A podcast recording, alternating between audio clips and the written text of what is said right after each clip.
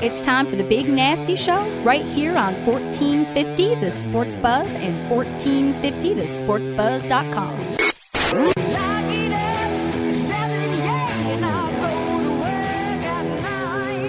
Ah, well, decided to take a little take a little afternoon field trip today out here to legendary, glorious Churchill Downs. That's right, I said it. Me and DJ Yates just sitting here chilling at, in the media room at Churchill Downs, the Twin Spires. A beautiful place to be. We're uh, we're in this uh, pedestal here. We're overlooking the paddock.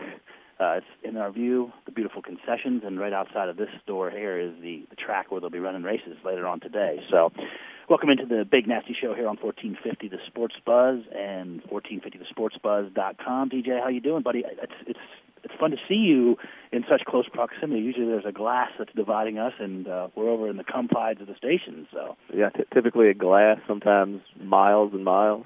My, my Yeah, first experience with a remote. I know. It's exciting. But I, one thing I noticed that's in common with the past remote experiences when you were behind the glass is that there's no food here for your for your consumption. You know, uh, DJ Yates always seems to miss out on the food consumption. I thought you were going to pull some strings for me on my first remote, making a Well, celebration. Yeah, we were we were going to party. We were going to party. We'll, we'll take care of that here in the future. So.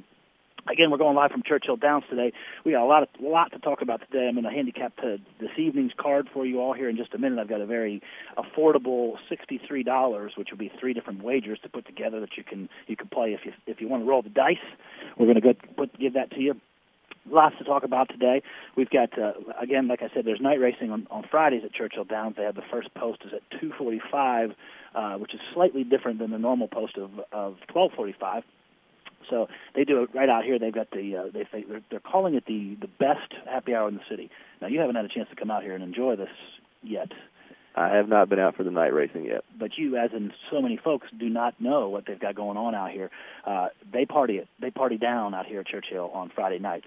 But we're going to give you that talk. We're going to we got Preakness to talk about. I've got a few people joining me in later on. I've got uh, Corey Lanerie's going to try to stop in here before he gets up on his first race of the day. Uh, he's he's actually on the two horse Flashy Ray in the first, so he'll be out here. He's going to stop by and chat with us a little bit, tell us about how his year's going. We're going to talk a little Preakness later on in the second hour. We're uh, going to talk to uh, Kelly Patrick, a little NBA talk, a little bit of baseball, NBA. Uh, Kelly Patrick's going to call in on the, in the second hour. He's uh, from the Weekend Sports Buzz. And then in, in uh, later on in that hour, we're going to talk to Simon Bray from TVG. We're going to get him on the line, and we're going to talk to him about the Preakness and the races that are leading up to it, and what his thoughts are on that, and and what makes him uh, as good as he is at what he does. So we're going to talk to him in late, later hours. We've got some moments with God to talk about, or moments with God. I'm not sure how that would be proper. Um, we've got a little entertainment news. Lindsay Lohan. Uh, I know you're troubled by this, DJ Yates. Lindsay Lohan is in trouble, sort of. I, I'm always troubled by Lindsay Lohan. what, what a shame. But we, we're going to talk a little. We're going to talk a little entertainment news. We've got uh, we've got some uh, we've got some marijuana talk to talk about. A little riding dirty in that department out west. They're they're trying to do things.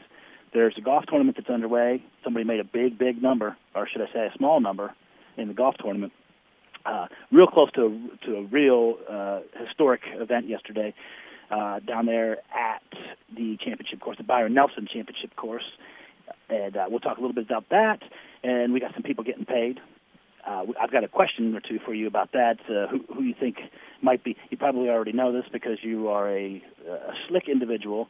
Um, but we've got some people getting paid, and, and you might not believe who's actually in, in the in the lead in that department. So we've got that going on. We've got uh, uh, we've got a, a moment with God for the ladies later on.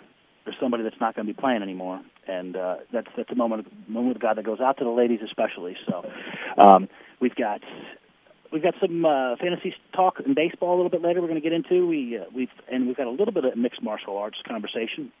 There's NASCAR to talk about. NASCAR's heating up. There's there's blows being exchanged. There's people there's people uh, getting uh, suspensions, and NASCAR's getting fired up. Which is you know if it's not for that, is NASCAR really? Is it a lot of fun to watch cars go around and around? If there's not, I mean, I mean, it's not not a lot of fun for me. I don't I don't do it very often. but it would be fun to drive them, right? It certainly would be fun to drive some of those. I'm sure it would. Yeah.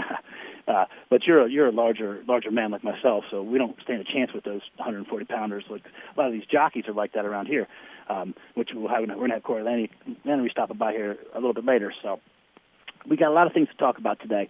We um, we want to let you know that uh, the we can't do this without our sponsorships, and one of our sponsors is right here in Louisville, Saints Pizza and Pub, which is right down on Breckenridge Lane.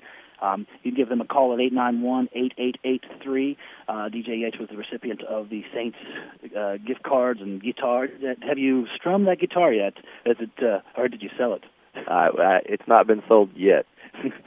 I have strummed it once, I'm, I'm sure there's some interest. That's a pretty savvy. I don't really have the equipment to make the strumming sound like anything. So Ah, well, we'll have to work on that because I've got I have several uh, several equipment options for you there. So, anyway, I was uh, as I'm going to try to do here on Fridays. I'm, gonna, I'm going to go through and give you guys an accessible uh, wager or wagers uh, on this card today. Um, there's the track's going to be fast and firm. We didn't take any rain over the evening, which is nice. Uh, we've been taking a lot of rain in the area, and there was lots of scratches uh, in the weeks. A couple uh, yesterday, there was a few scratches. It was muddy and wet last weekend. Uh, Derby, of course, was was muddy and wet. But uh, uh, we're gonna we're gonna go through. I put three wagers together. I put the early pick four together, the late pick four, and the middle pick three out here at Churchill Downs. Again, we're going live from the media room here at Churchill Downs. Um, the pick four wager and the pick three wager, if you're not familiar with these wagers, are multiple race wagers. The pick four is, of course, four wa- four consecutive races where you have to pick however many horses you want in each indiv- individual race, uh, and it's an exponent. You multiply basically how many horses you have in each race to add up to the total of the, the wager. So, uh, the first four races of the card, for example, I used three horses, three horses, one individual horse, which the uh, handicappers call a single. If you single a horse, and then uh, in the last leg I used all of them. So if I get the first three legs in, then I'm good to go, and I get paid in the last leg. The early pick four here at Churchill, we have uh, the first race is a $7,500 claimer race, six furlongs. Uh, this is for fillies and mares. Six entries in this race. Uh, I only went three deep in this race. When there's a six-horse field, I don't like to go much deeper than that because you're you're not extending your value and your money. I went with the two, the three, and the five. Uh, two is Corey Lanny, Lanerie, which we're going to be talking to. We're going to find out what he thinks about that horse here in just a minute. Um, and then Brian Hernandez is up on Promise Me Joy on the three horse. Uh, he was running eight thousand dollar claimers at Tampa, and then they put him in here at Churchill, five thousand last time out. Uh, he was three wide and got in a little trouble. I watched that race, and I think he'll get another shot here. Um, I like horses third and fourth times off the layoff, as you know. We have uh, the five horses on the uh, sort of on the outside of this field is a, a pretty heiress. This is John Cox entry. Uh, this Ricardo Santana Jr. Uh, is, is hot. A lot of people are riding him now, uh, and I like the way he looks uh, forming into this race here. Uh, he came out of a claiming 75 race and won it by a head, coming strong, and then he went to an allowance $7,500 race down in Oaklawn. I actually like this this horse the most of the three. Third race off the layoff. This allowance company that's 7,500 is much better company than claiming race at 7,500. Basically, because these horses are for sale, whereas an allowance race like that, you don't have to risk the possibility of losing your horse if you don't want to do that. So again, in the first race, I used a two, three, five. Moving on to the second race, we have the Churchill Downs here. It's a claiming race. This is a forty thousand dollar race. This is a mile. This is on the dirt, and this is uh, this is for colts and uh, older horses. We have uh, there's six entries in this one. Usually, this time of year, you have six and seven, slightly smaller fields in the early races, and they sort of thicken up towards the end. Uh, this race here is uh, is pretty cut and dry. I'm going inside all the way, the one, two, and three in this one. This is a forty thousand dollar for a mile. It's a one turn mile here at Churchill. There's only a couple places in the country where you have a one turn mile. They have a big enough track to where you can only do one turn. Whereas a lot of the other tracks will start before the start finish line, and then they'll go around and do a, what they call a two turn mile. That's a different thing. If you're a speed horse and you have to go around two turns, it's a lot diff- more difficult to hold off the field as opposed to if you're a closing horse. If you see what I'm saying, that's an interesting point there. So. Um, but anyway, I used the inside horses there. I used Call Me George with Leonardo Gon- Gonzalez. Uh, he's going to be. He comes out of a twenty-five thousand dollar race where he looked real well. Before that, he was running an allowance company. Alan Garcia and Michael Maker, Michael Maker and Ken and Sarah Ramsey. And Sarah Ramsey are hot and have been for a long, long time. And they've been teaming up with Michael Maker all through the Keeneland meet, all through the Churchill meet. Lights out. They come out of a forty-five thousand dollar or forty thousand dollar race, pardon me, out at Keeneland last time out.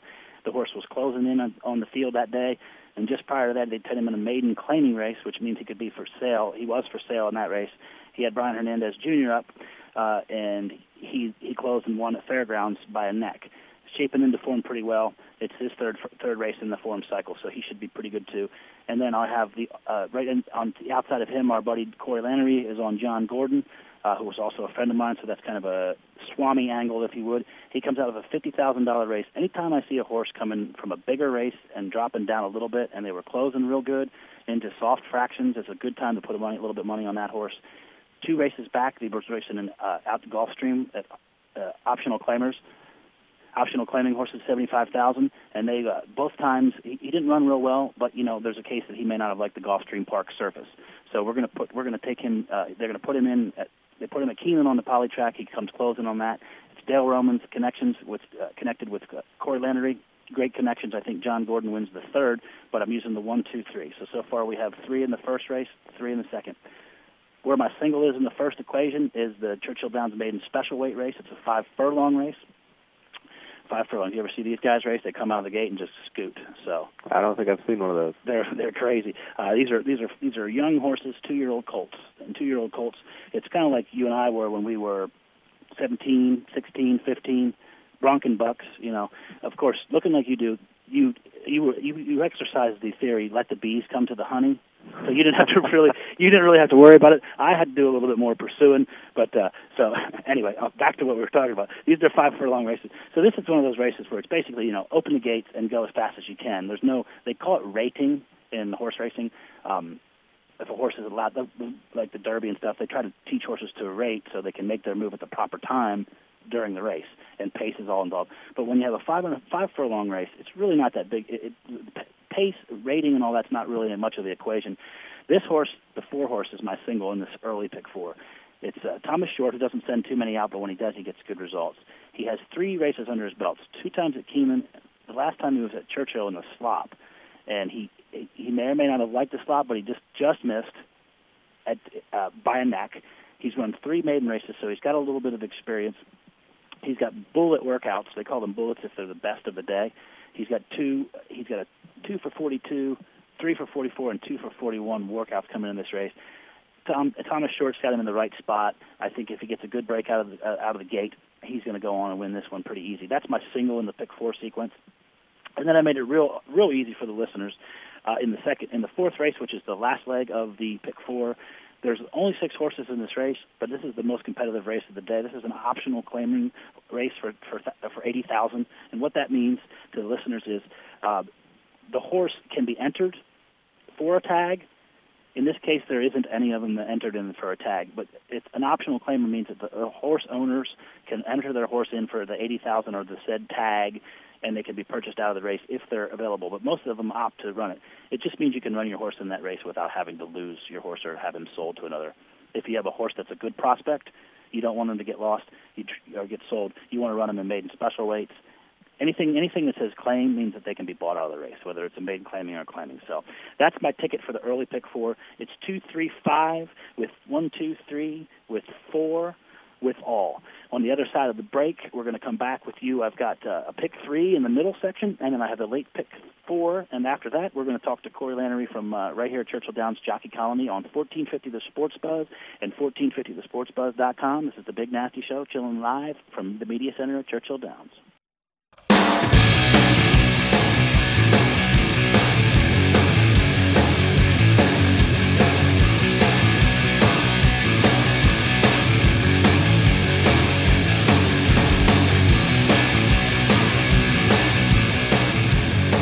Ah, we're we're doing a little sounds like a little little heavy metal. That, that don't don't tell the pilots. Don't tell the pilots. We're out here live and, and we're partying. DJ Yates and I are in the field, as they say. We're beating down. We're beating down. Well, I'm beating down the ladies. David uh, DJ Yates is a married man, but we're sitting right out here at Churchill Downs. We're, we are actually right off the paddock. We have a window view to the paddock. Uh, they've got to, remember it's a special 245 card today. Um, we're getting ready. The concessions are getting ready to fire up out here, and we're getting ready to go nosh what we're what we're doing. I wanted to congratulate. I forgot to mention earlier. Uh, I was giving you. I was handicapping, but before I do finish uh, those two other wagers, I wanted to uh, congratulate trainer Ron Moquett and uh, jockey Ricardo Santana Jr. Last evening, uh, yesterday they they won the feature on uh, Livy McKenzie. Uh, Mackenzie, she took an early lead and then ended the stretch with a one-length lead and kicked clear impressively uh, to win uh, the $55,000 allowance feature yesterday. She just and uh, second place was Devious in 10 on Thursday. So, uh, just congratulations to Ron Moquett and, and uh, Ricardo Santana Jr. is getting a lot of good mounts he's an, a new up and comer. So we've got some uh, we've got some new stuff, some up and coming stuff. Uh, 1450 and 1450 the sportsbuzz.com. Um, I just was working last evening at my at my day slash night job, and uh, just got these. Um, why don't you tell me a little bit about what we what some new things we got going on here at. Uh, 1450 the Sports Buzz there, DJ Yates. Well, I'm sure everybody who listens knows about our our golf cart that we sold that golf it, it, it sold very well, and it was an incredible deal. It was. Uh, we we've got something new going on for all of our, our golf listeners out there. There's uh, a lot of them. it's been raining too. It's been raining too, so you know they haven't had a chance to really get out yeah, there. I'm, so. I'm sure they're they're itching to get out there and, and swing those clubs. Perfect. Tell me a little bit about it. Well, they, right now they can save ten to forty dollars every time they tee it up at over a hundred courses in the area, simply by heading to 1450golf.com picking up the golfer's passbook. You kidding me? Wait a second. Ten to forty dollars. Ten to forty dollars. Why? Uh, I, I, And some of these some of these believe discounts you can use multiple times at, at some of these courses. A hundred courses. A hundred. Over courses? over a hundred courses in How do I area. get this? Because I need to log on here right now and get this. 1450golf.com. Perfect. 1450golf.com. But wait, there's more. Oh, please, please I've been- elaborate. Please elaborate. I've been watching these overnight infomercials. I'm I'm, I'm an expert at this wait there's more deal. As as a as a bonus, as a bonus, you're going to get a $25 restaurant.com gift card Ah, with wow. every one of these pass books that you purchase. I thought I was reading that wrong last night when I read it, but it in fact is the truth. You It get is a true. Twenty-five. It's incredible. I don't know how uh, the the owners and uh, and the the kids from the station are putting these deals together, but it seems scandalous. It seems scandalous that these deals could be going down, but um, and that's all included when you go to 1450 golf card. 1450golf.com. 1450golf.com. Excellent. So we got. to We're always trying to shake it up at the station here uh, on 1450sportsbuzz.com. Anyway, we're uh, we were talking about the handicap in this card. I want to get that in before we get our guest in here, um, and before we, you know, I got to get over to the window to get that wager in for the first one because that's at 2:45, and we'll still be doing the show. So we might have to. While you're going to get that some of that delicious uh, food that they have out here at Churchill Downs, I'll probably run to the window and try to get my wager in. So we'll have to do that. We'll have to run and make that happen. But I gave you the early pick four. I'll re- re- reiterate that real quick for you. It's a 50 cent pick four. It'll cost you $27.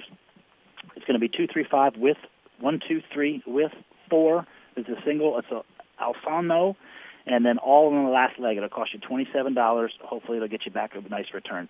In the fifth, sixth, and seventh, what I like to do in this sequence when they have this many races is I like to play an early pick four, a middle pick three, and a late pick four. The whole thing combined today is going to cost you sixty-three bucks. That's that's layman's that's layman's money. That's layman's money. Not too bad. You got that in the one billfold in your wallet, don't you? I wish. I wish. This guy, this guy. Every time I see him walk, he's got co- deep pockets and stuff falling out of him. But uh, we're all trying to get some of that. So, um, anyway, let's. That's called lint, by the way. oh, that's, I thought I thought that was paper. Uh, so anyway, let's talk about let's let's change the subject here real quick before I get into this pick three. Um, I've been hearing a lot of buzz about the Office finale. Um, Yeah. I don't want you to.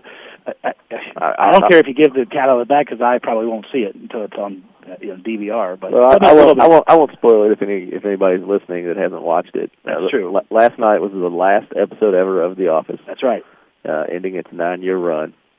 man. And- oh man. I, I'm probably a little easier on The Office than some people, but after after Michael Scott left, who was played by Steve Carell, Yes. af- after he left, the show went down a little bit. It, it suffered definitely. It, I mean, it definitely he took a hit. he, he was kind of the heart and soul of the show.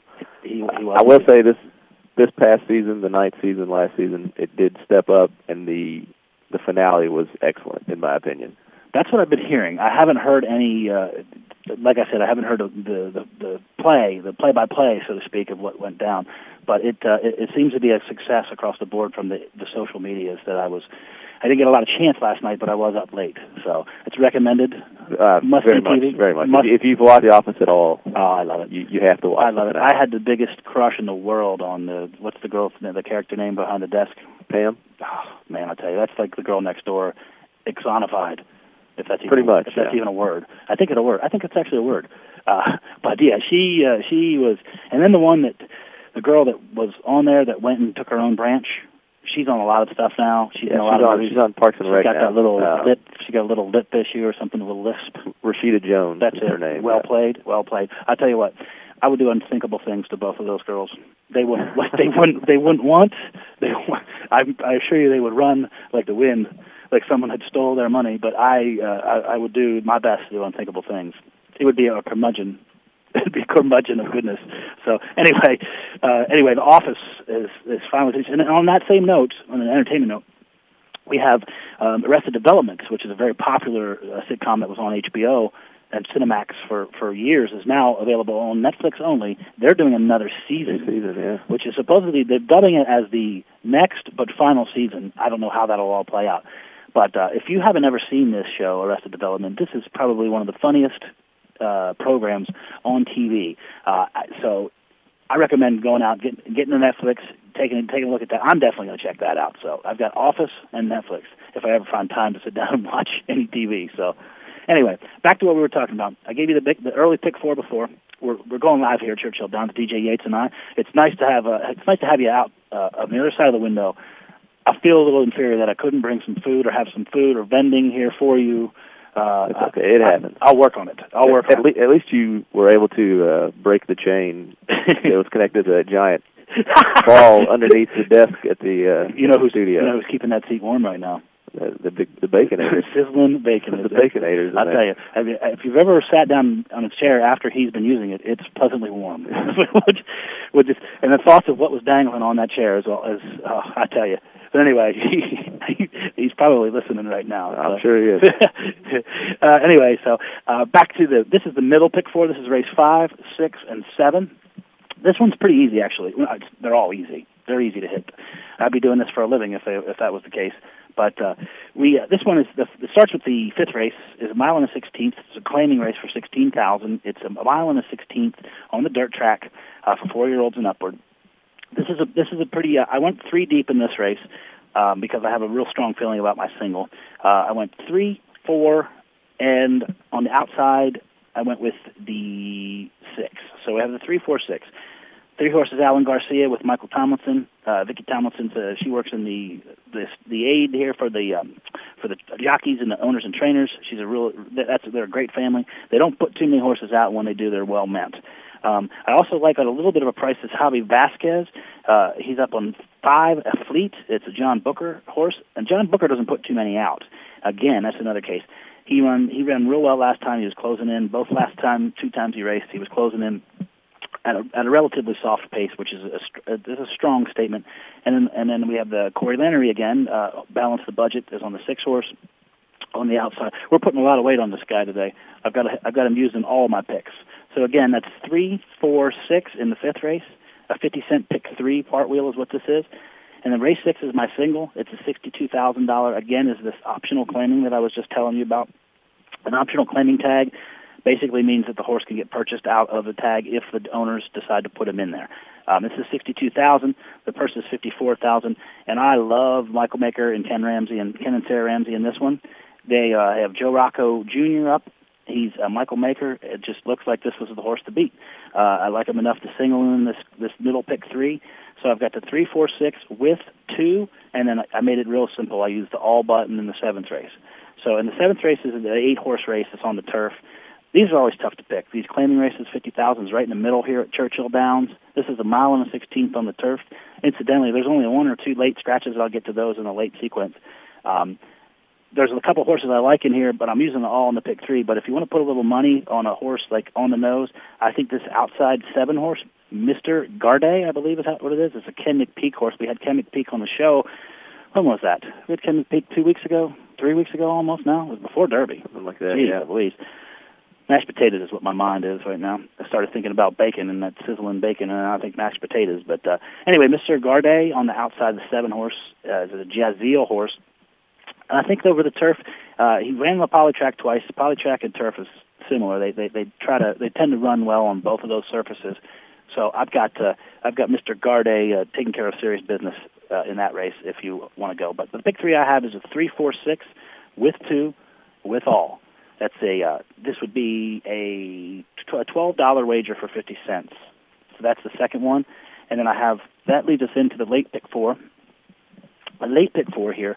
Um, let's uh let's let's see what else we got going on at the station. If we got, I know there's more stuff going on. Is it, we we've we've done a whole bunch of stuff to shake it up. So I mean, I think there's always something there's going always on. going something going on. Oh, you know, there's a lot of drive. You got to drive around a lot in the summer. You got to Yeah. drive a lot around a lot. What's what's the best thing to do around here if you need to get taken care of? Get your car ready to go. You got a little trip to go to. Anything Take, like take take your car over to Oxmoor Ford Service. Oxmoor Ford Service. Yeah, right now they've got free shuttle service. Well, they always have free shuttle service. That's perfect. Uh, and a clean, comfortable customer lounge, free Wi-Fi, big screens, business center. So what you're saying is you can go in there, employees. you drop your car off, and then they kind of take care of you, so you don't have to sit there and just Absolutely. watch the day You, melt you can away. stay there and you can get your work done using their free Wi-Fi. You That's can right. watch a little TV if you want. or you want to go to the mall and buy some shoes. They'll- they'll take for you the to the ladies, mall. For the ladies, they'll, take, they'll, they'll, they'll shuttle you over. And they also uh, they they handle the Oxmoor Ford Lincoln Buzz line. That's right. And Yeah. uh, that's always open on this show and all the other programs for the most part. We've got the request lines open. We've got everything open on this show. oh, you got to ask Bacon about the request line. Well, he's in there running the board. Bacon's today. in all. That's true. That's right. You, I'm so used to you being in there that I can just lo- loosely drop the open request line. Uh, DJ Bacon on the ones and twos today. there we go. Uh, but anyway, you can call us at the Oxmoor Ford Lincoln Buzz line if you want to chat with either of us, or, or uh, Bacon will answer the phone, I suspect, and uh, you can chat with him. It's three eight four fourteen fifty. Uh, that's both an eight one two and a five zero two area code number, if I'm not mistaken. They can catch us 502 for sure. 502-384-1450. That's the Oxmoor Ford Lincoln Buzz line. So uh, I put together one last pick four for you here at Churchill. I want to get this in before they get close. People are starting to roll in now. The gates are open. They they open the gates at one on uh, Fridays, and the first post is at 2:45. Again, the track is fast and firm on the turf. The late pick four of the day is races 8, 9, 10, and 11. I have a single in this sequence. If you'll notice, I have one theme that seems to be consistent. I always single a horse, which a lot of people think is a fool's maneuver, but that's how I do it. We'll talk to Simon Bray in the second hour, and we'll talk to him about just that and see if, if I am a fool for doing these kind of things. But anyway, the first race of this pick four sequence, the late one, is race eight. It's a claiming race of $8,000. Anytime we have a low level claiming race that's worth this little, this means a lot of these horses are not, not doing real well and they what they tend to do is they put these horses in for a tag is what they call it as a claiming tag. I like to go deeper in races like this because anybody can win. That's just my personal take. So I'm using four horses in the first race here in the eighth. I'm using the one, four, six, and seven. You have Psycho Chick with Alan Garcia on the inside. Michael Maker is is hot. He is as hot as could be out of Keeneland. He's one of the best in the business. We've got the four horse, which is Roberto Morales and Barksdale. This is Forrest Kaelin, which is a friend of ours. Um, he's going to be on the show at some point as well here in the near future. He's got he sends out Barksdale, and then I have the six and the seven on the outside, Miguel Mena and Victor LeBron. I think these two horses on the outside are actually as good a shot as any to get in there, and they're going to be a pretty decent price, maybe six or seven to one, which is all you need in a pick four sequence. If you hit a six or seven to one, that's all you need. You're going to be in business. So again, first race one, four, six, seven. We go to race nine. This is a mile. This is a this is the lowest level horse at Churchill Downs. This is a maiden claiming ten thousand dollar race. That means the horses can be purchased for ten thousand dollars. This is the lowest level that Churchill Downs offers. So this is these are the bad horses. These are not the best of animals. You're probably going to pick one of those up before we leave today, aren't I, you? I was thinking about it, but I you just You're- told me that that carrying was that cash around in your pocket. yeah, I am. I'm carrying a lot of things. Uh, yeah, you see how I handled our affairs to get us in here. So uh, it feels like we're it feels like we're we're hiding out in here. It's like it's like a bungalow. It's like a sweet bungalow. But I, as you told me, that was lint falling out of your pocket and not money. So I've Yeah. put my put my I've shelved my order. So, but uh, if you have a owner or a trainer's card, you can in fact go. They they say put a claim in the box. And what you do is you basically it's literally their peas. They have peas. If there's more than one person that go, puts a claim in, they all put the peas in a, basically like a bingo shaker, and they pull the winner out just like that. And that's the person. They all, if they're they're pulled, they they get the horse, but you get it before it goes out of the gate. So if your horse comes out of the gate and falls over dead right there, which is a, glor- a glorified thought, but you own that horse. You own dead flesh. But if he goes on to win and turns into a freak, that's you know that's how they keep the game kind of honest. But this is the lowest level race nine that you get to at Churchill Downs. Um, and I've basically I've used three horses in this race. Uh, there are no inside horses. I used the five, the eight and the ten, and I really like the two outside horses. I like Dancing Idol. It's again Corey Lanerie. Dance Idol, I should say. Matthew Jacobson's a really good horseman. He's an up and coming horseman. He's another one of these guys that doesn't put many horses out, but when they do, they fire. So, and then on the outside is the horse, the, my pick of the day, uh, Kenny McPeek again. Kenny McPeek, uh, he's got that Horse Racing Now app that you've been seeing all over the place. That's doing real well for him. Uh, he sends out twinning or tw- is it twining? Is that Twining Hearts? I think it's Twining. Twining. I, I, I, vocabulary 101. Thank you, DJ Yates. Twining Hearts. Uh, he, I saw that horse race at Keeneland, and he had a lot of trouble.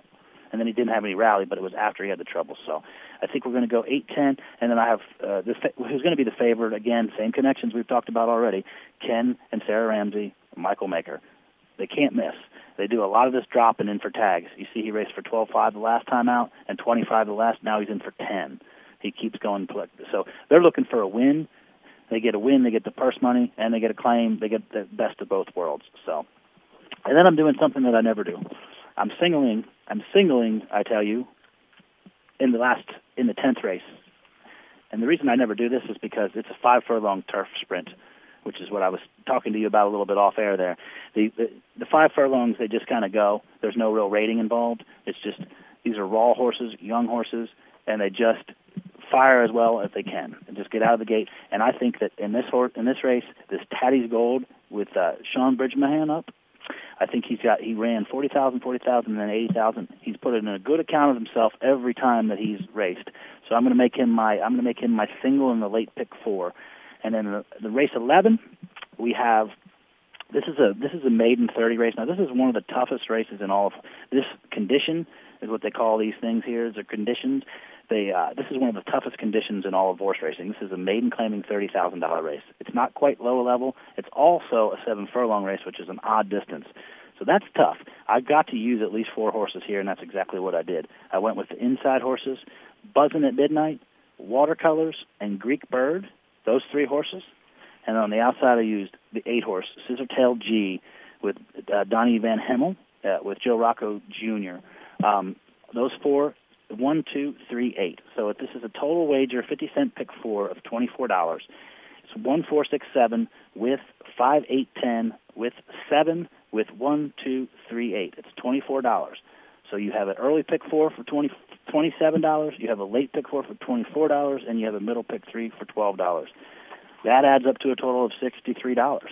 If you don't have sixty-three dollars to come to the racetrack with, guess what? You probably shouldn't be at the racetrack. They shouldn't be at the racetrack. So we've got to get to another break here on 1450 The Sports Buzz and 1450thesportsbuzz.com. We are out here live at Churchill Downs in the media room. DJ Yates and I are chilling on the Big Nasty Show. We'll be back at you in just a sec.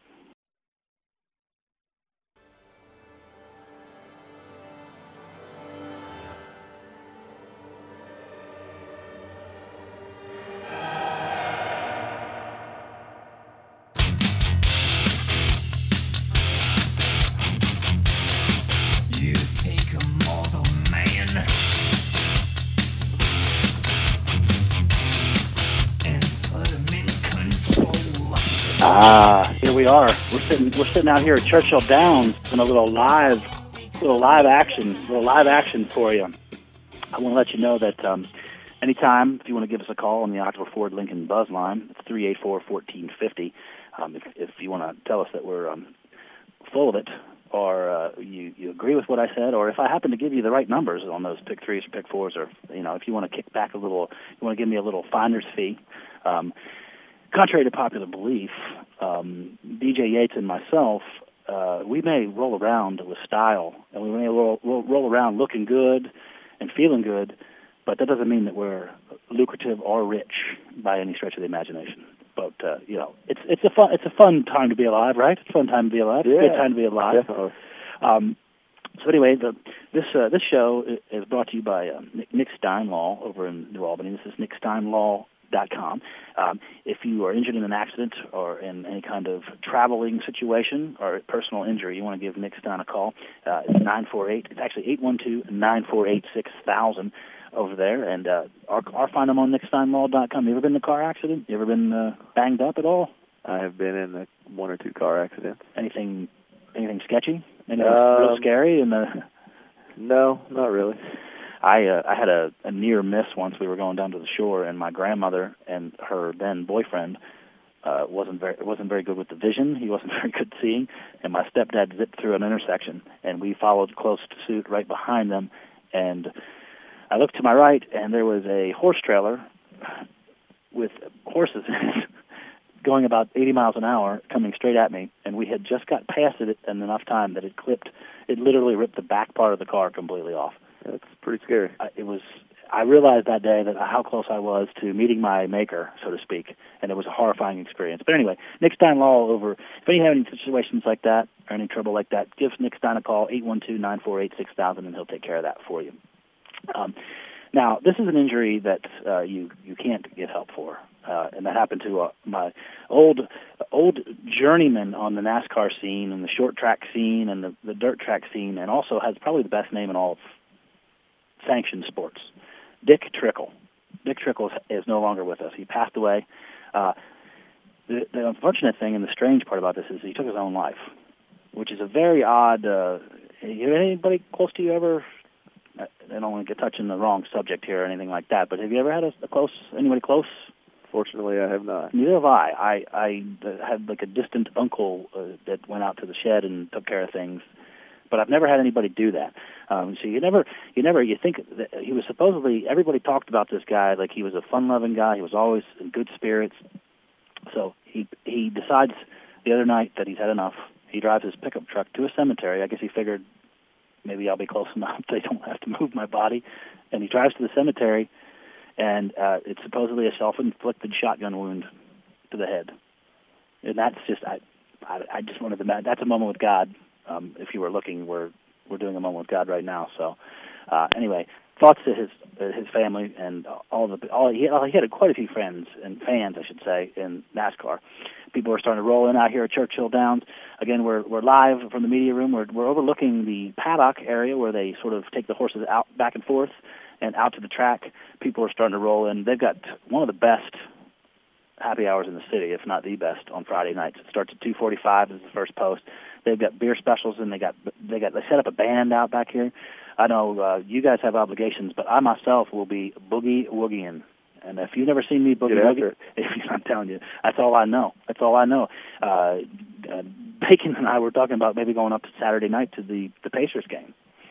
We uh, he's, he claims he can get tickets at a decent uh, a decent clip. Game's a little more interesting now that the it is a little more interesting. Tightened the series. They tightened the series up last night. We're, we're going to have uh, uh, Kelly Patrick from the, the Weekend Sports Buzz is going to call in here on uh, shortly after the top of the hour, and we're going to talk about that a little more extensively.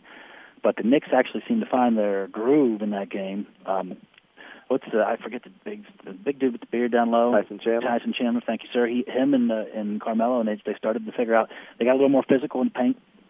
They dominated the paint. Tyson Chandler was a was a man amongst boys, and uh, they've definitely made it more interesting. We have uh, the the next game is Saturday night. I believe it's an 8:30 tip off. And Bacon and I were talking about possibly going up there. We're we're going to wait and see uh, whether he feels the vibe or not. If you ever get a chance to take a road trip with uh, Trevor Kelsey, lengthy periods of time with him, it can be a uplifting and enlightening experience. Oh, I'm sure. To say the least. I'm sure. To say the least. So, and he's he's in the booth right now, uh, licking his chops for that to respond to that. So, um, we were talking a little bit earlier. Um, this is a devastating, devastating find uh, and, and uh, discovery on my part. Uh, Lindsay Lohan's in rehab again. Surprise, surprise. Yeah, she. Um, what do you think the situation is with this young lady? Do you think this is a childhood upbringing? She just cannot seem to get it together. She can't seem to get it together. Yeah, I mean, I think I think when you grow up in the spotlight like that, it's tough. Well, in, in general, yeah, exactly. You, like Drew Barrymore. You become accustomed to living a certain way, and at, and at some point, that sort of exciting, fast-paced lifestyle it's not enough anymore. So you you have to seek out other means, other means to to get your jollies. So and speak. I think that's why we have a lot of these musicians and bands, band guys, musicians that go, um, they go full speed ahead you know, they're, they're, it's tough to compare that rush. Like when Mumford was down at the, the Great Lawn, as an example, because I know you like the Mumford, and I'm I'm hopelessly addicted to them now.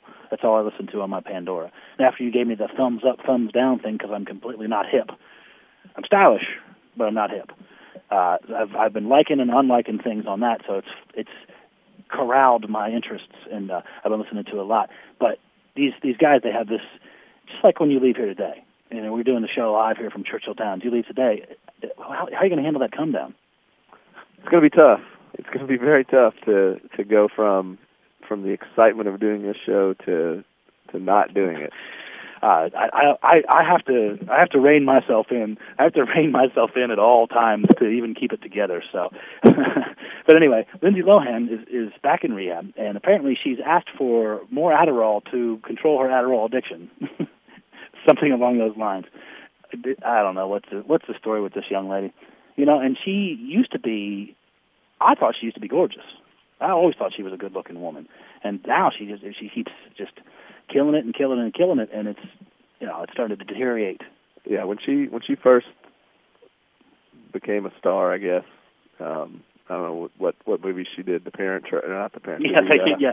Uh, so she I know what she was talking young about. then. Uh, Freaky Friday when she did the remake of Freaky Friday, Freaky and Friday. I think she did the uh, Herbie the Love Bug remake or whatever. Yeah, she looked good in that movie. She was she was attractive then. Right. Now she looks and we should like always put the disclosure out there. who's addicted to drugs. Yeah, so right there you go. We should always put the disclosure out there that that DJ Yates is in fact married. I know that the phone lines have been ringing off the hook. We have to put that out there. He's a happily married man, and she's a good girl. And uh, so when we talk things like this, this is purely objectional. Is it yeah, objectional? yeah. Subjective I, I, and objective. I do it solely for the purpose of the show. It's the show purposes as well, also. Um, a couple of reminders. We have local baseball going on here, and then we're going to take another break here at the top of the hour, real quick. Um, the Bats are actually away until Thursday of next week. Uh, then they have a it's an eight-game home stretch, I believe we found out. Yeah, Right, it's an yeah. eight-game home stretch they've got going on. Uh, the Cardinal baseball team was uh, was in was home yesterday. They played Pittsburgh and they won. They, they beat Pittsburgh last night. They're actually there again tonight at six, right across the street from here at Jim Patterson Stadium. And then on Sunday they play again at noon. Uh, that's Pittsburgh. That's a two-game series, and that ends the regular season. And then they have a three-day break, and then it starts the Big East Championship, which goes from the 22nd to the 26th. This, this So- series, by the way, is for all the Big East regular season marbles. As as DJ Yates, Pittsburgh, as- Pittsburgh, and, and Louisville are currently after last night's game they're tied oh wow, atop the Big East regular season standings, both 18 and four in Big East play. Excellent point. So that means get out to Jim Patterson Stadium tonight and check out and support the Louisville Cardinal baseball team. They're at Pittsburgh's in town. They play tonight at six and tomorrow at noon. And as DJ Yates has just mentioned to me, it is for all the proverbial marbles. So speaking of marbles, go ahead. Another good reason to head out there tonight. Uh, Dollar beers. Oh yes, it's always a good reason. No, on Sunday, don't forget about Sunday dollar hot dogs. I don't think they have a game Sunday, but Oh, it's Saturday. I'm sorry. Yeah. So disregard that. But Saturday's it's game- Sunday through the season, man. They- Saturday's game, by the way, is going to be on ESPNU. Oh, So if you excellent. can't make it out there, you can watch There it on television. But I think they're doing some some food specials out there on Saturday. Barbecue I, on the I'm sure they are. I'm sure they are. Yeah, oh yeah, barbecue on the yeah, exactly. So We had we had Coach Dan McDonnell on Handsome Jimmy show yesterday. So yeah, exactly. So um, anyway, we're gonna get we gotta get to break the top of the hour. When we come back, we're gonna talk with Kelly Patrick from uh, the Weekend Sports Buzz, and we're gonna talk a little NBA basketball, and we're gonna talk about years past NBA basketball. Uh, on the flip side of this break, on 1450 the Sports Buzz and 1450thesportsbuzz.com.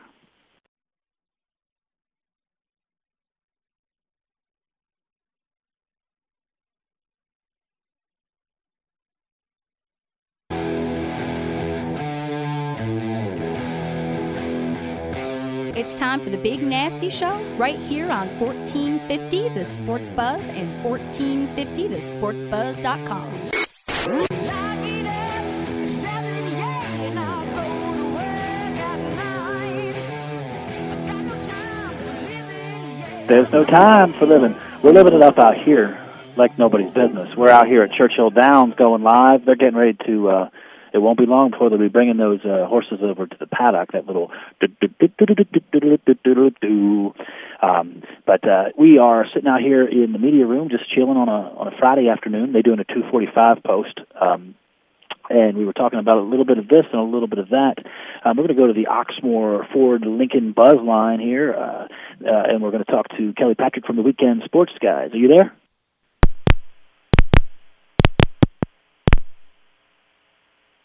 Are you there, Mr. Kelly? the first. Uh, we're going to try to get Kelly on the line here. We're going to talk a little bit of NBA with us. Um, we were uh, anyway. We're going to go to uh, we we were talking a little, little bit of golf. A tournament this weekend, and we uh, we've got uh, Keegan Bradley who had a three. He literally had a 20 foot putt to make for a 59 down at the Byron Nelson Championship. He uh, he had a 136 yard wedge shot, uh, and it went pretty close. He needed to make the putt, and he he missed the putt, but he still shot a 60. He, still shot a 60. Uh, if you ever watch Keegan Bradley play, he's one of the most fidgety of all golfers. He will address the ball. He'll t- he'll click his heels, turn around. Uh, he, you know, he's he's got um, he's got a lot of, of different things like that going on. Kind of like Sergio. So yeah, Sergio, exactly. Well, Sergio learned his lesson about talking smack last week. I'll tell you what he he should have just kept his mouth shut. It's like, you know, and it's funny. I I, I did actually kind of feel bad for Sergio when he put it in the drink those that many times because everybody was like laughing and they were like cheering when he was hitting them because he, you know, Tiger is American made icon. So, Kelly, you're on the line there, bud. I am. How you doing, Nate? Hey, Kelly. This is uh, uh, we were just uh, we just broke up a little bit there. This is Kelly Patrick from the, the Weekend Sports Buzz. Um, how you holding it down there, bud? Oh, doing great, man. I appreciate you having me on. I'm loving the show. Uh, you know what I like about your show, Nasty, is that you can go from horse racing to golf, uh, you know, to baseball, to whatever sport sporting event um, that's out there, and you cover it all well. You know, it's a passionate show. Uh, we like to try to model the weekend shows in a similar way. We kind of just talk Come about you know whatever it is that's going on out there. So I, I really appreciate you having me on. Excellent. Well, I I tell you what, in all due, with all due respect to you as well, we uh, the, the only reason I'm doing something like this is because I listened in on the weekend sports buzz for so many months leading up to me actually getting on the air. So uh, that's where the uh, accolades need to go, that direction, my friend. So anyway, but uh, now we're so. But anyway, uh, again, this is Kelly Patrick from the Weekend Sports Buzz. We're gonna we're gonna talk a little bit of NBA. You want to talk a little NBA? We're here, bud. Yeah, you know what I'd like to, and I know Bacon's right up the alley for this type of stuff too. And you know what I like to do is I like to. I've been an NBA fan my whole life specifically, and I think over the years, uh, you know, the things that we that we remember. You know, I'm about 30 years old. The things we remember from you know the 90s are specific playoff moments, maybe physical series between you know the Knicks and the Pacers, and you know different John Starks, Charles Oakley, different characters. I think Wow, that really come come to birth. eh, You know, and and and we'll we'll always remember them. And I guess my question to you, Nate, is what are we getting from this year's playoffs? What will we remember ten years from now? Well, here, here's one of the one of the factors, and this is kind of chalky uh, uh, to use a horse racing reference, but uh, I, I think we're going to look back at this year once it's all said and done, and we're going to say this is the official uh, transformation from LeBron being maybe looked at as second to the best. If they if they dominate this year, I think this is going to be this is that transitional year that takes LeBron. You know, people are they're comparing these new recruits, this Wiggins kid, and other things we've heard the weeks the last few weeks. They're they don't make the reference to he's Jordan like anymore. And I heard this on the uh, afternoon drive the other day. It's more talking about he's LeBron like. Yeah, wow, that's that's a great point. I mean, the Wiggins thing, you're right. You don't hear people compared to Jordan as much anymore. I guess uh, ten years from now, we look back. Will this Miami Heat team go down as as one of those great teams? You know, they've got some good characters on the team. I mean, they got Birdman. I guess you could compare him maybe Yeah, to Rodman Bradley, in a is that- sense. Is that is, is it what's his first name? It's Andersen. I know that much. Is it Bradley? Yeah, Chris Andersen. Chris Andersen. That's what it is. He's he's he's quite the character. He's quite the character, man. Yeah, and, and they've they've got a lot of pieces to the puzzle there. I mean, I guess my question is, you know, obviously Durant kind of went in the in his interesting comments he made yesterday about not wanting to really be like Kobe Bryant or Michael Jordan. Uh, you know, uh, maybe we'll see Durant uh, develop a, a niche, kind of more like a Barkley or something like a, a Karl Malone type figure. Whereas I agree, LeBron really could, um, you know, kind of put himself into the upper echelon and that next stage, being up there with Yeah. guys like Jordan and Magic and Bird. Well, I mean, and, and and when was the last time that you saw a what's Le, LeBron six ten, six nine, six ten, and he's what two fifty, two sixty, two seventy? He's a he's a huge man. He's a huge man. I mean, that's uh, and they said the other day he was spending extra time working on his free throws. You know, here's a here's a gazillionaire. Here's a gazillionaire that's that's sweating in the gym, worrying about free throws when arguably he doesn't have to do that. You know, it's like whatever.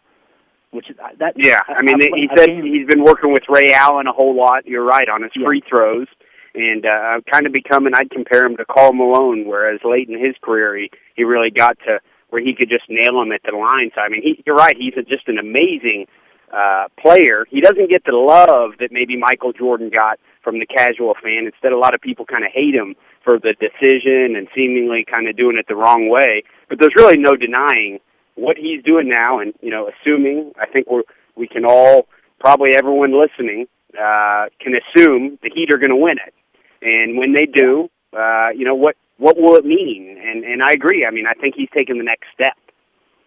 I also think on, on, another team note, you said as far as ten years down the road, uh, I think we're defining.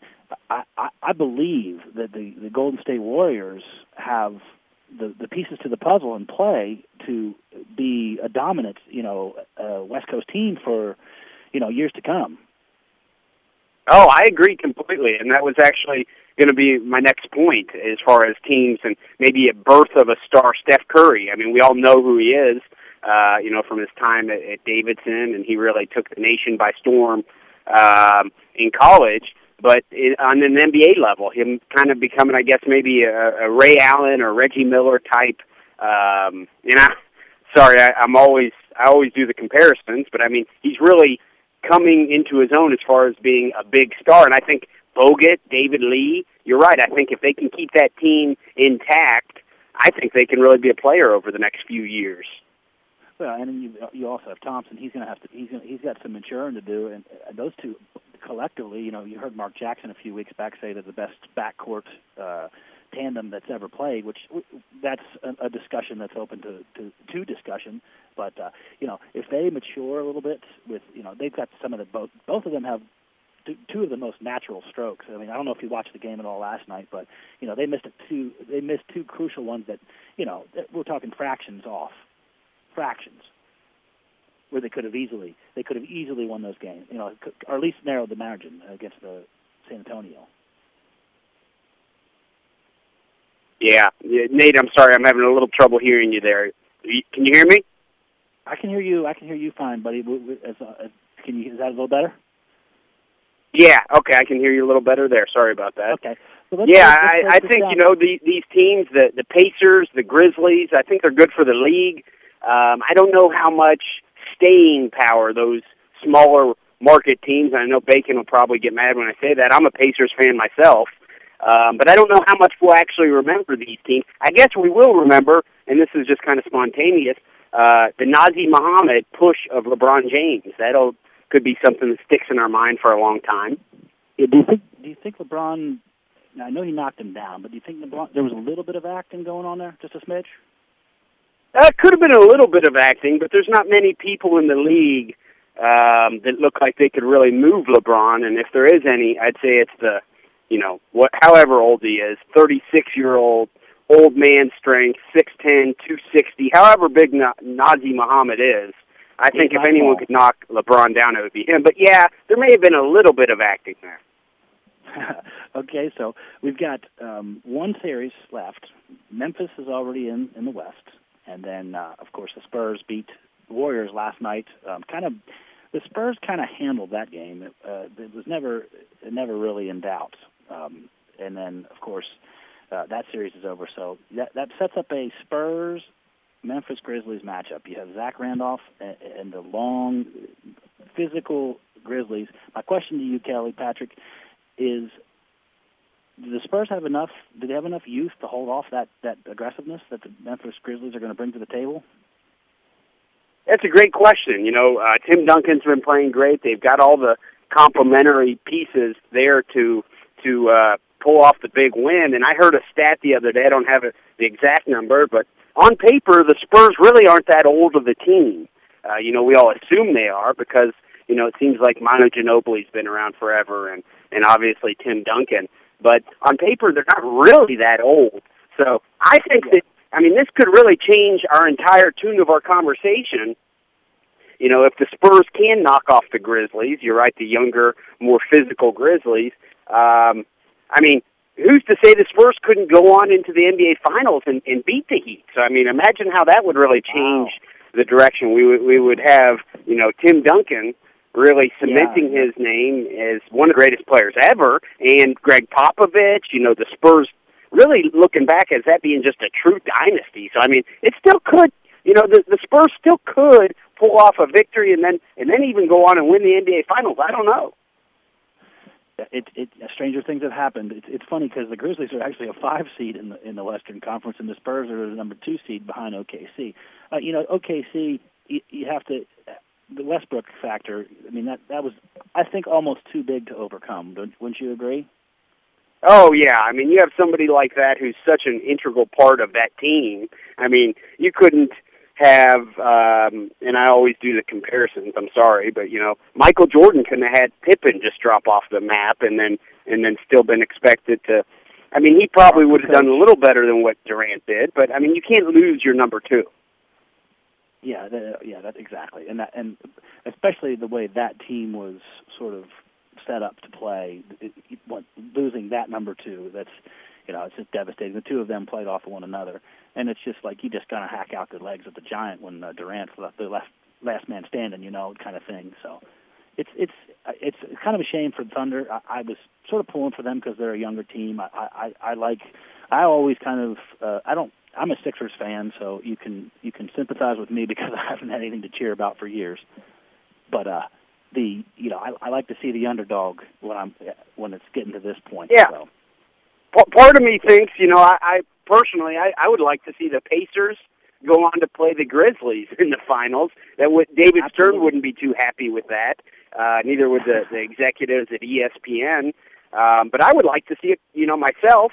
But I think for Absolutely. the history of the league, there's really no denying that maybe getting a Tim Duncan uh, versus LeBron James matchup in the finals would actually get the best ratings. And uh, you know, there's all sorts of theories about you know fixing games being fixed, things like that. I don't think that's necessarily the case, but um, the NBA definitely wants. I mean, there's no stronger of an example of the NBA wanting two teams to advance and two teams to just pack their bags and go home than them wanting the, the Spurs to be matched up against the Heat, which is a little strange, really, because the Spurs, you know, historically, it's a pretty small market also.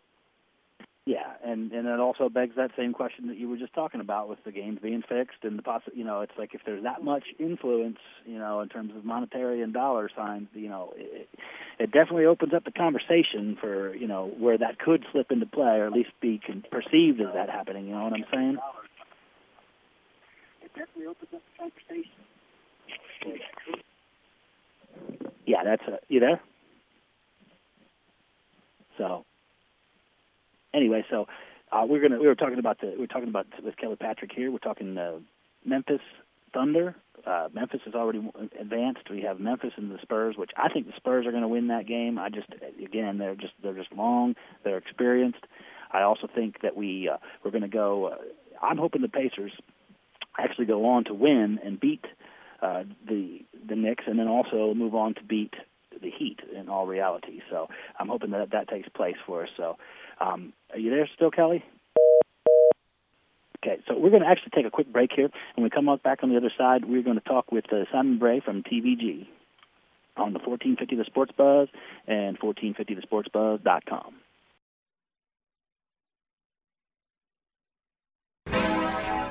Oh yeah. Oh yeah. Uh, uh. Feels good. Oh yeah.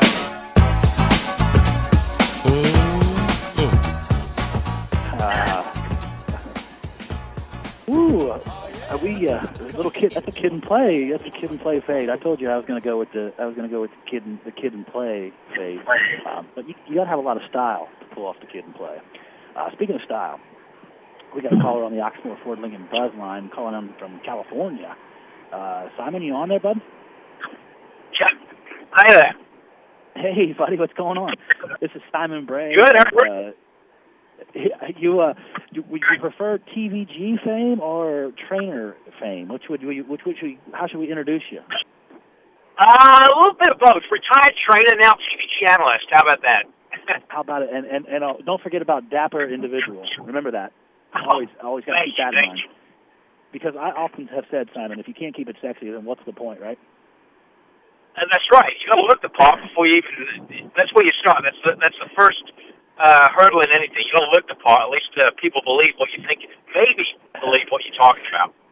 Excellent. I was I was actually just watching the other night. I, I I got home. I don't get a lot of free time to watch TV, but I turned on uh, TVG, and they were running um, when you went to when you went to Turf Paradise.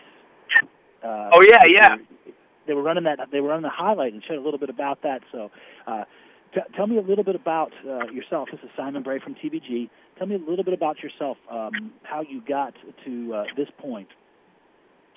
Well, I started. I'm. I was born and raised in England, and my my father was involved in the, in the racehorse business. He was a, he was an owner.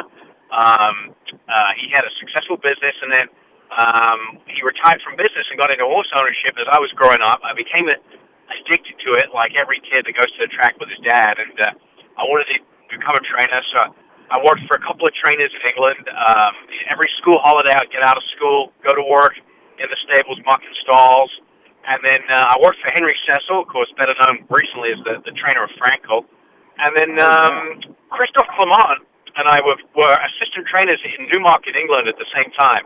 And then when he came over here to start training uh, in the mid 90s, I came over and stayed with him on vacation for three weeks. And I said, you know, I want to come to the States. And here I am 20 years later. I came to the States, worked for Bill Mott as a groom all the way up to assistant trainer, and then was hired by Allen Paulson as a private trainer out in California. Um, had a lot of success uh, with some good horses, and then uh, TVG hired me about eight years ago. And I'll tell you what, uh, for those of people that are listening that, that are not involved real closely with the horse racing game, you drop some big names in there. You know, Christophe Clement, Bill Mott, these are arguably two of the best turf trainers in the country. Still. No question. I mean, even even when I was a young kid working for Henry Cecil, and uh, um, I mean, I got a valuable experience. Uh, Christoph, Christoph and I were good friends um, when we were in Newmarket, and then uh, I, I basically learned ninety percent of my, my horseman knowledge from Bill Mott. I mean, going to work for him is like going to, to an academy at university.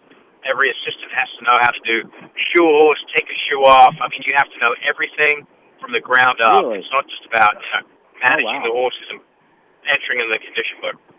I've nothing but respect for Bill. I've, I've I've I've met him a few times actually out here. We're actually we're actually live at Churchill Downs right now. We're uh, um uh, we're in the new media center. Have you been out here since they put the new media center in?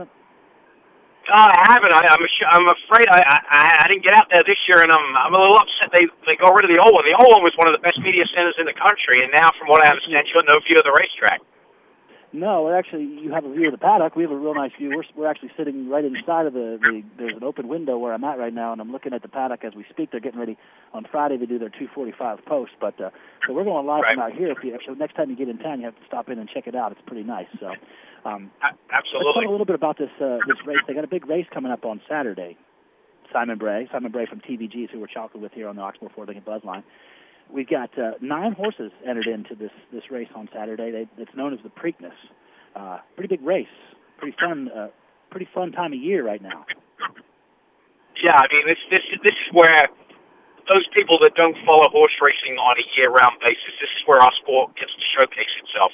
I mean, there's there's two really major times of the year now: the Triple Crown season, first weekend in May, all the way through the first weekend in June, and the Breeders' Cup uh, in November, the two-day championships. But I think more people, more of the general public, understand this series of races because of the history, because of the names of like Secretariat, the Affirmed Alydar rivalry, uh, the Easy Goer Sunday Silence rivalry. Mainstream public understands these kind of like eight weeks of the Triple Crown, if you will, and. uh I mean, it's it's looking to be a great matchup again with Orb coming off that impressive win in the Derby. The, the the forecast is for a little bit of rain tomorrow. Maybe he's proven he can handle that, and I mean, I really believe this. I believe it's really setting up this year for a triple crown. Uh, would it be the first one since uh, 1978? So, I mean, I, I'm just I'm just hoping all can can pull it off tomorrow. He looks to be the part. I've you know, known Shug McGaughey on and off for about 15 years, a little bit, and I've never ever heard him use the verbiage that he used to expl- uh, describe this horse this week as far as his workouts, his well-being. He's a very understated, old guard horseman, and uh, he's glowing with confidence, and I think that says enough. Uh, yeah, I talked to him actually. I talked to Shug McGaughey on the backside leading up to the Derby, and it's exactly the sentiment that I got from it. He, you know, he's very soft-spoken. He's very, you know, not uh, congratulatory to himself or anything like that. Very soft-spoken individual, and he had a sort of an air of confidence that I had never seen from him before, and it was uh, pretty impressive moving forward. And you know, anybody that's involved with with horse racing knows that you know, uh, Triple Crown is going to be great for the sport. Oh, it, it absolutely is. We need it in a big way, our sport, you know, and uh, I think these are the right connections, the right people uh, to, to, to pull it off. I mean, uh, Shug's got all the credentials. He's, he's a trainer that's well respected in the industry, well liked by his peers.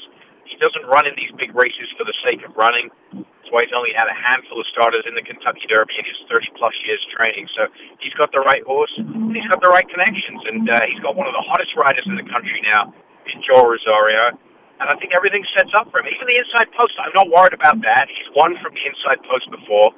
Um, one thing about the Triple Crown, which you don't usually see for the general public, you don't usually see his horses coming back, racing two weeks, um, coming back on two weeks rest, and he's proven he can do that as well. He's done that early on in his career, so I don't see any And hurdle that he can't jump over. Yeah. Exactly. Again, I'm talking with Simon Bray here from TVG. Um, we, uh, you last uh, last I saw you was out of Keeneland. We were out there. We were watching, and that was the that was the beginning of the Joel, like I, what I like to call the Joel Rosario dominance. I mean, how hot is this kid? He's unbelievable. I mean, I, I know him pretty well, and I got to see him a lot every day out here in Southern California until he relocated last year, and then he got off to a slow start on the East Coast. It wasn't all, uh, you know, uh, champagne corks and roses there. I mean, he got off to a very slow start. I think it was, you know, two for 60 at Belmont. Then he hired uh, one of the best agents in the business, jockey agents called Ron Anderson. He's had the likes of Jerry Bailey, uh, Gary Stevens, Chris Antley, Garrett Gomez. He's made them all champion riders. And he took his book, and, and his business has just been unbelievable. Set a new record at Keeneland for the most wins in the spring meet. And he won the Dubai a World Cup, the world's richest race with a $10 million purse. And he won the Kentucky Derby. I don't think, in, in, in my time around the sport, I don't think I've ever seen uh, six to seven week span like that of a rider dominating so exclusively. I know, and then and, and at the same time at Keeneland, uh, of course, the Ken and Sarah Ramseys and Michael Maker, that common that trio was was almost unbeatable. Mean, it goes hand in hand. I mean, to be a leading rider, you need to be riding for a good trainer and a good outfit, and uh, that's who he was. Mike Maker and, and Sarah Ramsey. I mean, they dominated Keeneland this year. So you ever ever think about uh, you ever think about going putting leg wraps on them and uh, doing all the the hoofing and the uh, training again, getting up early early in the morning and all that good stuff? Uh, yes and no. I mean, I, I miss the horses. I miss. I'm very competitive, so I miss I'm, my competitive juices. Kind of don't get flown as much as they used to. Um, and you know, I've I've had offers over the last five six years that, that uh, take some horses and train, but uh, I don't know. Especially out here in California, it's it's it's very tough. The small fields. It's tough to really build a good base of a good clientele of owners because the horse population is so small. So, but right now, I'm very happy with where I am. I always can go back to training one day if I want to, but I enjoy broadcasting and uh, I like working Yeah. at TVG. I, I try to bring a perspective that some of the guys I don't work with, they're, you know, having worked on the backside. Yeah, and that's funny because I I've actually had I've had uh, Nick Hines, uh, Matt Carothers, uh, Caleb, uh, and Paul LaDuca have all been on the show uh, before you. Um, I I consider you to be this is Simon Bray from. Uh, this is Simon Bray from TVG. I consider you to be one of the best, if not the best, handicappers in the country. Now I'm going to put you on the spot a little bit here. Now I want you, and I don't, I don't want any emotions involved with this. I want this to be a tangible uh, answer here. Um, if you're not handicapping for yourself, but you've got a bankroll and you're going to give it to one of your colleagues at TVG, who is the next best handicapper to Simon Bray from TVG? I would probably give it to Paul LaDuca, I would think. Um, Really, huh? I, I would, I would, yeah, I would give it to Paul LaDuca. He's very thorough. I mean, I, let, let's let's take a step back for a second. When I came to TVG, I was I didn't consider myself as a handicapper. I was training. I trained good horses, and Um, I, I wasn't training claimers and playing the claiming game and placing. I was training solid, you know, allowance horses and maiden special weights for Allen Paulson. So there was always a maiden special race. There was always an allowance race. And after that, there was always a stakes race. So I didn't really have to navigate the condition book too much. But I will say, since I've gone to TVG, I've, I've become a much better handicapper. I think if I went back to training now, I would be a better trainer uh, with with lower end horses for my knowledge of handicapping certain angles, and I've learned a lot of those by fishing them out myself. Two working around colleagues, but one thing we all have at TVG is different angles, and and uh, Paul is Paul plays the sheet, and that's something I've never looked at even as a trainer. I don't handicap with sheets. I don't pretend to. I don't even look at them because it, it judges my bias. So I, I, I like Paul's approach. I sit next to him a lot every day, and you know, as as much as we're on and as many races we're going to cover, on air. We're not going to win every single one of them. But for the most part, I'd probably give it to Paul. He's a very shrewd handicapper. So then what we have to do then sometime is get Paul, yourself, and myself, and get together and do a three-way and just hit a, just hit about every pick six that, that can be hit. There you go. Yeah, because Paul's a very it's good pick. He's a very good yeah, pick six. Yeah, he's a very good pick six player.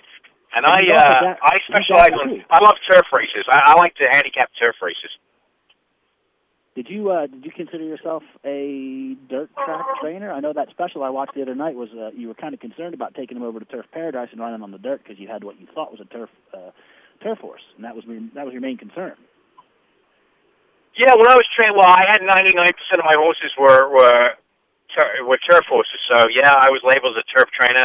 I won three Grade Ones on the turf. I won I think 20 stakes on the turf in my six or seven years training. So I mean, I, I guess turf horses make turf trainers, and, and that's what I was. But you know, towards the end there, when I had a public stable, I had some more dirt horses and and won a fair amount of races on the dirt. So um, I, I think people get labeled just by the stock they have as well. Yeah, exactly. Though. So uh, let's let's talk a little bit more about this. We, we said there's a good chance today, or a good chance this weekend, that we have the second leg of the Triple Crown. I don't see any reason why he can't win it. But if you had to put your last fifty dollars on a on a, a bet that somebody was going to accept for Orb in the Preakness, which horse would that be for Simon Bray from TVG? That's a good question. I mean, I've given the race to Orb, so let's find someone to beat him. First thing I'll say, I like to. I start my handicapping, throwing horses out, I don't think it's got a chance. A lot of people are going to come back on the Goldencents bandwagon, and that's not for me. I didn't like him going to into the Derby, so there's no reason why I should like him going into the Preakness. I don't think the the West Coast three year olds were that strong this year. My, my horse that I would probably look at would be um, either Departing or actually Oxbow at a price. And the reason why I say Oxbow is because I thought he ran one of the better races in the Kentucky Derby. He was close to the pace, uh, and you know that that did, that pace was very swift, as is typically the fashion in the Kentucky Derby. And he fed pretty well. I mean, he he finished sixth in a field of 19, laying close to the pace, going through those blistering exactly. fractions. I think with different running styles, and you're looking for a big upset, I think Oxbow could be the horse. We know Lukas does it. And as far as departing the fresh horse, the big anomaly is for most general handicappers, they think the fresh horse does well at the Preakness. That's not the case. Typically, if, if the Derby winner doesn't beat, win the Preakness, it's usually another also ran out of the Kentucky Derby. Yes, that's, that, and statistics would, would back you on that too. I yep. actually played some golf with Brian Hernandez Jr. the other day, and uh, and that's Ian Wilkes, I believe. And they, I tell you what, it, it, I'm with you on that. I, I Oxbow did put a very good account of himself at a fast fast fraction. A lot of people don't realize that simple concept. Faster yields to closers, slower yep. yields to front end horses. A lot of people don't get that. Uh, you know, experienced handicappers obviously get that. But uh, departing, uh, he he ran real well in the Illinois Derby, and there's some controversy as to whether or not that should be a part of the, the championship uh, points system that they put together. But they also, you know, they also said the connections that they weren't going to run him in the Derby anyway. Right. Exactly. Yeah, I, he's I, lightly raced, and uh, I mean his his Louisiana Derby run, finishing third is fantastic because a lot of the major players that finished in the Derby came out of that race. Revolutionary, Mylute, Golden Soul, who finished I think fifth or sixth in the uh, Louisiana Derby, ended up running second in the Kentucky Derby. So I mean, well, and he, he exits you know, a good heat. Yeah, and one of your and one of your colleagues, uh, I forgot to mention Tom. Tom Amoss was on the show. Uh, what was it? Three, he was on the show three weeks ago, I think it was. He, Tom Amoss, Um, and he, we can't forget about Mylute. My Loot ran pretty well in the Derby. Yeah. You know, And Tom wouldn't run that horse back unless he thought he had a real good shot. I know him; he wouldn't run just for the sake of running in the Preakness. Right. I, I, I, I, I, Tom's a great guy. I, I've talked to him a couple of times out Yep. here. A lot of, a lot of one of the local local barns. He's he's uh, he's a real good guy, and I and I'm, I, I kind of am wishing for him too. But again, like we, we all want to see, you know, who doesn't want to see a Triple Crown winner? That makes every that Right. makes life better for everybody, you know, especially if Exactly. it's racing big. So, um, uh, so you, when what? How old were you when you started in the horse racing business? Uh, I was uh, 16 when I started working in the horse racing business uh, in school holidays, and then got my first full-time job at 19, and then I came to the states when I was uh, 22, and that was uh, back in 1993. And uh, like I said, I've been at TVG for eight years now, so um, actually go. just pulling into Hollywood Park, ready to go on there this afternoon. Ah, see, and then so what's a, a, a little bit of a sad uh, note to Hollywood Park. They're they're going to be closing. Their, they're going to be closing down this year. This is their last year, if I'm not mistaken, right? Yeah, yeah, they finished racing here in November. It was bought by uh, a real estate company about uh, five, six years ago, and uh, you know everybody in the industry knew this day was coming, and uh, kind of they act surprised now it's actually here because they didn't think it was going to happen, but they knew it would happen in one day. So the plans, the entitlements, all the developments going to start taking place next year. It's very, very sad. You know, 75th year. It's a very historic racetrack. Got a, I won my first Grade One here. Got some very good memories. Yes. So it's. I know. I read that the other day, a couple of weeks ago, and I was. It, I've never been there, and it's one of the ones I wanted to go see. It's. Uh, uh, you guys are going live from there today. You were in transit just now while you were talking to me, correct? Yeah, I'm actually going to lead you in a little bit, pretty quickly, because we're going in. and I got a meeting here in about five minutes, and then we go in there in about 25 minutes. That's perfect timing because I've got to go to a break, my friend. I just wanted to thank you again for calling in. And uh, if you next time you're in, in Louisville or Kentucky or Keeneland or whatever, send me a text and we'll uh, we'll get together and then do it again sometime. Absolutely appreciate it. Thanks for having me on, and uh, look forward to seeing you. My pleasure, Simon Bray. Nice afternoon. All right, talk to you soon, okay, bud. All right, we have Simon Bray from TVG. We're going to take our uh, last break of this uh, segment here, and I'm going to go out and do a little horse wagering here in a second. We're out here at Churchill Downs on 1450 The Sports Buzz and 1450thesportsbuzz.com. You're listening to the Big Nasty Show. stone and I heavy your arms. These days of dark, wish we'd known, will blow away with this new sun. But I. Uh, we're back here. We're back here. Things are up out here at Churchill Downs. We are paddock side, if you would. Very comfortable accommodations out here. Wouldn't you agree, Mr. DJ Yates? Oh yeah, very comfortable. Very comfortable accommodations. We just saw um, there's some for the single men out there. There is some lovely, lovely sights in this paddock. Is all I'm saying. They're bringing in the, the food carts, the beer carts. They got the bands getting ready to set up. We just had the first race. The first race was um, uh, our buddy.